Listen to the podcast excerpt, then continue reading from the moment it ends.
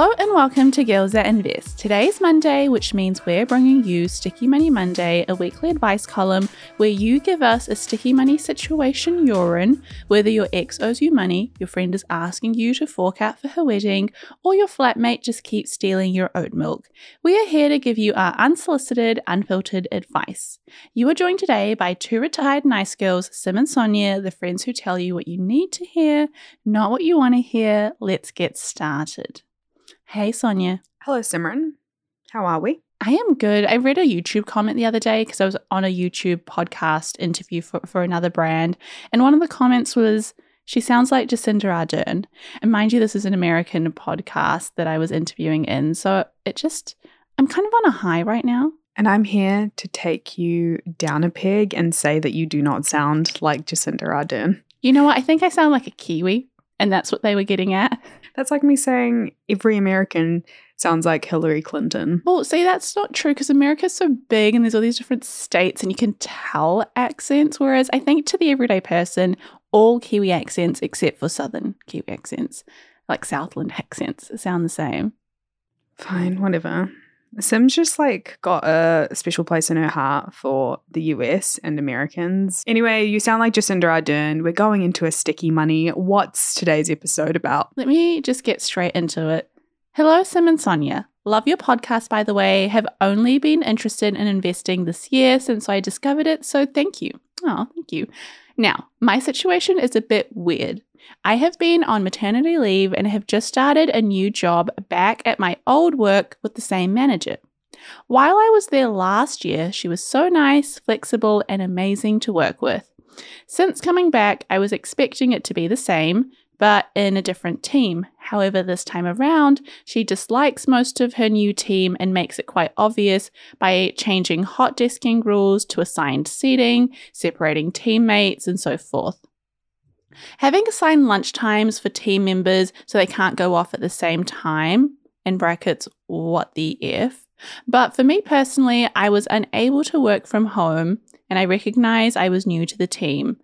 But I do have young kids, and my husband can't work from home every day to do pickups and drop offs. I was able to work from home while I worked there before going on maternity leave. I have since resigned as I have a new job, which my new manager has already told me how flexible she is with working from home and start and finish times, and also has a huge pay rise. Win. Since resigning, the treatment from my manager has been worse. As I'm unable to work from home, I have taken unpaid leave for the days my husband cannot be at home until I leave in a few months. But the worst was that I asked to leave 10 minutes early one day and she said no because she was already being so accommodating with me, in brackets, unpaid leave days. I was furious at the time, but now I just want to know whether I should pack up my things and leave now or stick it out and leave on good terms. Or do I just sound like a brat that's overreacting for no reason? Money isn't an issue for us, so it's really just an opinion that I'm looking for on how to deal with the situation. I should mention the job ads for this company mention the benefits such as flexibility with start and finish times and being able to work from home and working in a fun team environment, which is clearly not the case. Please help. Oh, I love that. How many times in our lives have we been in a job and then seen like a job description for the company and just been like, that's not true. That's not true. That's not true. Red flag, like, do not come here because that is not True. I just want this person to go on LinkedIn and reshare the job posting with the comment, this is all fake news. Do not trust anything that this come. I'm totally kidding. Do not do that. I reckon leave a Glassdoor post where you just go, job description was one of the cons because it was not true and everything was an absolute lie because that's a mature way of handling these kind of things. Before we get into what we would do about the situation, I want to speak on the idea because there are a lot of people and it's really sad. It's like a common phenomenon where when you leave a job, you just get treated a little bit worse. You know, like you have to give in your four weeks or two weeks notice. you it's awkward because you're like, okay, bye, I'm leaving now. But then you have to stay there for a few more weeks. And most time I'd like to think that the humans around you like treat you with respect and go, you know what's a job, you know it's not a family. But there are jobs out there that will like treat you poorly for quitting. There's so many things that I want to like comment on and touch on in this sticky money story. The first is I'm not really understanding the switch up from this manager of being a particular way before you went on maternity leave and just doing a complete 180 from when you returned. It sounds like she's treating your team as children. Mm. Like, are you kidding? Like, assigned seats, going, like, planning breaks so two coworkers can't go at the same time. Like, I think people who haven't worked in corporate or who want to work in corporate, I think you need to understand that it's still a playground. Like, it's still high school, but they're adults and there's just corporate jargon involved. People really underestimate office politics and hostile environments. Like, you think that all of that childish behavior goes because you're grown and you're getting paid grown salaries. It really doesn't. And I get really ashamed when most of the behavior or like these leadership decisions come from managers and come from leaders who should know better do you know what I mean? So, firstly, I'm so sorry that you're going through this experience after maternity leave. You would want to come back into like a safe environment and you've gotten the complete opposite. So, I really do empathize with your stress and your pettiness coming out to wanting to be like a complete brat.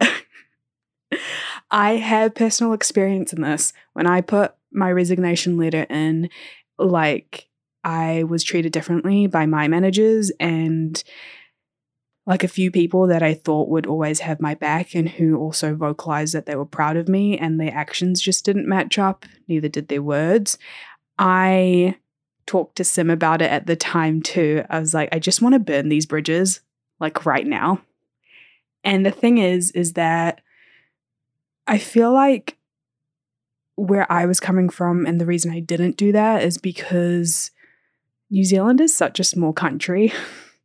or like the world is small in general. Like you don't know what people will talk about or what your connections are going to be in the future and who they might know from your past, which sounds, I don't know if that's coming across that great, but do you kind of get what I mean? Oh, 100%. The world is so small. I once left a job and then went to another job, and the new manager was like, "Look, I had heard things from about you from your old manager, but then and I was like, "Oh." And then they go, "But I know she's actually crazy." And I was like, "Yeah." and they're like, "So, you know, the the stories end here, but like, you know, just keep an eye on things, you know, just don't let it happen again, da da da.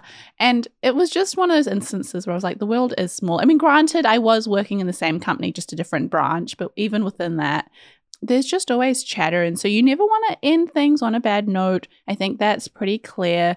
But in this case, what do you do about knowing you're heading out the door? So technically, you're never going to see these people again. Like, technically, do you just put up with it? I think I'm a little bit old school where I say, look, I'm leaving. I'm going to be gone in three months. This is childish. She is wrong for doing this, but it's not my problem anymore. I think if it gets to a certain point and you notice that your patience is wearing thin and you're literally at your last straw, all those good analogies, if you have the option of leaving earlier, do. It's not like you go home and you have nothing to do. You have children, you have a house, you have all these extra stresses. Where if you have the option of like leaving earlier, like, do. I don't think it's worth the stress. I don't think she's made for a particular fun environment for you to be in at work. It just adds stress if you're already out the door and you can leave gracefully but earlier. I would do it. So you would. Okay. Well, there you go. You've got two options. If you were Sonia, you'd go earlier. And if you'd Sim, you'd just stick it out because, look, you're leaving. You don't have to deal with that. And, and in terms of like, this is not important, but I just want to take a second to break this down. The fact that the manager switched up so quickly, I don't think that actually reflects on you. I think it reflects on No. her inability to lead this new team. She doesn't get it. She's frustrated and Mhm. she's, like Sonia said, lashing out and treating them like children because she's like, they're not working hard so they don't get to play hard, but then they're obviously not going to work hard if they can't play hard. And so it's just going to be this vicious cycle that she's on. You don't have to be a part of that journey. You're out the door. Like, hasta la vista, as we used to say in 2008. Just move on. Move on. You've got a new job, you've got a new pay rise, you're on to bigger and better things. Leave gracefully, but early. New baby. New baby. Yeah, look. What would your baby do, you know? That's so true. All right. Well, I think that's probably a good place to wrap it up. But if you have a sticky money situation that you would like our unfiltered and slightly unhinged advice on, then please send us a DM on Instagram or email us at hello at girlsthatinvest.com with the title Sticky Money Story. There's a link in the description that will take you there directly, and you may just be featured in next week's episode. Until next time, Sonia. Till next time, Sim. Bye. Bye. And as always, to finish off with our disclaimer Girls That Invest does not provide personalized investing advice for your individual needs. We are not financial advisors. The advice from Girls That Invest exists for educational purposes only and should not be relied upon to make an investment or financial decision. Advice from Girls That Invest is general in nature and does not consider individual circumstances. Always do your research and please use your due diligence.